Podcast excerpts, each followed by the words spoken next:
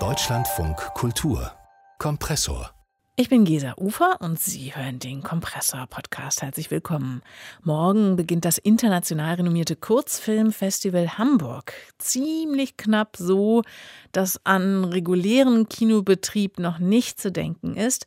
Dafür gibt es aber jede Menge sehr gut durchdachte Angebote im Netz. Die künstlerische Leiterin des Festivals, Maike Mia Höhne, war bei uns zu Gast im Kompressor und ich habe zunächst mit ihr über das diesjährige Motto gesprochen. Das heißt, ich bin, weil wir sind. Mit anderen Worten, jeder einzelne von uns ist auf das große Ganze unserer Gesellschaft angewiesen.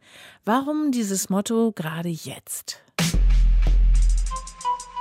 Naja, du bringst es natürlich auf den Punkt, weil wir in diesen Zeiten sind und weil ich glaube, dass einfach nochmal so wichtig war, zu betonen, dass, dass wir eben nicht nur als Einzelpersonen sind mit unseren ganzen Fragen, sondern eben größer sind und uns im anderen spiegeln und umgekehrt und wir den anderen brauchen und nur dann sein können, wenn wir Gesellschaft eben gemeinsam denken und gemeinsam gestalten.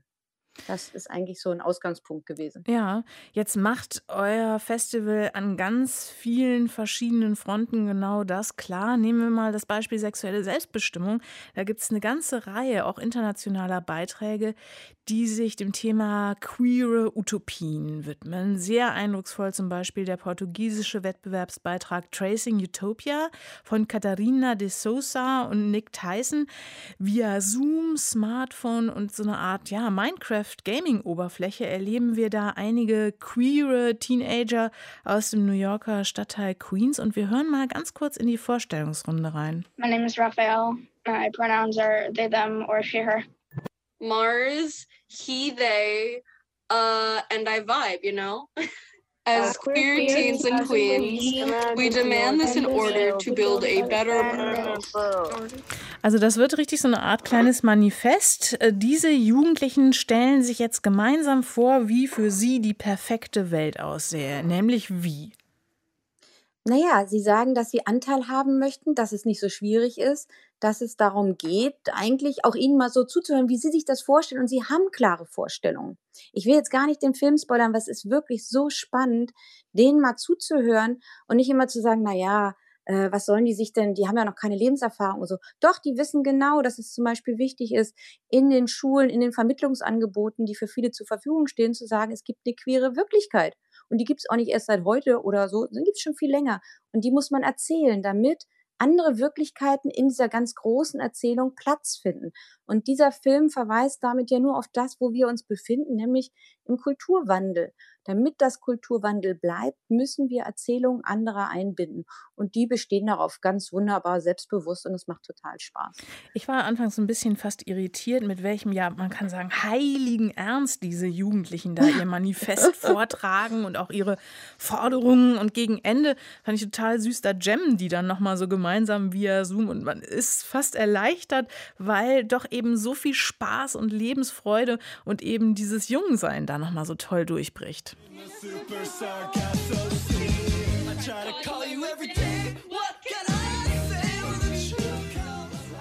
Also das ist ein super Beispiel, Tracing Utopia aus Portugal.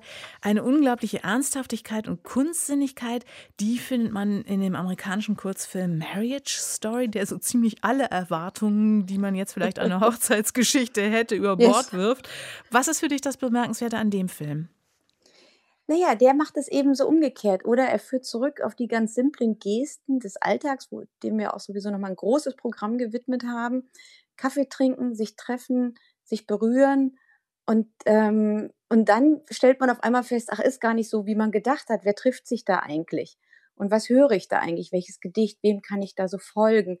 Und das in diesem Innenraum mit den ganz schlichten Kinofarben, Rot, Weiß et cetera, also Ähm, benutzt das, was wir alle kennen und inszeniert es neu. Mhm. Das ist ja das, was kurze Form eigentlich ja auch immer ganz gut kann. Auf jeden Fall, also sehr, sehr eindrücklich. Dann gibt es noch einen dritten queeren Kurzfilm, über den wir kurz sprechen wollen, und zwar aus Tunesien. Da ist es natürlich viel brisanter, über Homosexualität ja. zu sprechen, weil es dort ja. den sogenannten Artikel zweihundertdreißig ja. gibt, der Homosexualität wirklich für strafbar erklärt. Und der führt natürlich ja nicht nur zu Ausgrenzung, zu Verfolgung, sondern häufig wirklich zu roher Gewalt. Mouad El El Salem erzählt in This Day Won't Last über das queere Leben im Verborgenen. Das sind so, ja, Schnappschüsse, Momentaufnahmen, die deshalb vielleicht auch nochmal umso kostbarer erscheinen. Ich habe mich gefragt, muss eigentlich ein Regisseur wie er in seiner Heimat mit Repressalien rechnen, wenn er einen solchen Film macht? Also gibt es auch für euch auf Veranstalterseite da, ja, im Grunde fast die Frage, ob man diesen Film so in die Öffentlichkeit bringt? Sehr gute Frage. Ähm, A, möchte der Regisseur, dass das sichtbar ist, wie er lebt, seine Lebenswirklichkeit. Der weiß sich zu schützen und wir schützen den auch.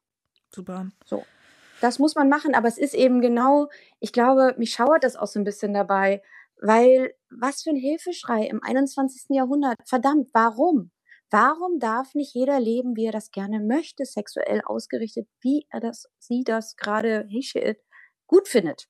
Warum ist das eigentlich so ein Thema? Was ist das für eine Scham? Was, also ihr habt es ja gerade auch in dem anderen Gespräch über den Regentropfen und was werden da eigentlich für Flüssigkeiten noch aus? Das versprüht sich da noch.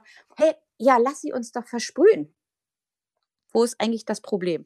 Und das ist eigentlich so schade. Und ich frage mich, wie viel Kolonialgeschichte, gerade in Tunesien, in die Arab World, auch im Libanon war es ja lange verboten. Das hat ganz viel mit der kolonialen Geschichte zu tun, die nämlich verboten hat, dass man schwul leben durfte. Das war früher nicht so. Lesbisch ist nochmal eine andere Frage, weil da wird nichts reingesteckt, da wird nicht penetriert. Da ist die Frage, ob das überhaupt sexuell ist. So, das ist mal nur mal so schnell mal so dahingerockt. Das waren meine Erfahrungen im Libanon. Das fand ich schon krass. Mhm. Das habe ich mich als Frau auch schon mal gleich zur Seite sortiert gefühlt. Aber genau, also so ein Film wie This Day Won't Last hinterlässt etwas in einem, wenn man ihn sieht, weil er eben darauf, auf den, auf das Ich zurückführt. Und dann die Frage, ich bin, weil wir sind, wo kann ich eigentlich sein? Oder? Auch dieser Film zu sehen ab morgen beim Kurzfilm Festival Hamburg. Dort zu sehen lauter internationale Perspektiven auf genau solche brennenden Themen unserer Zeit. Maike Mia Höhne leitet und kuratiert das Festival, das dann noch bis zum siebten Juni online steht.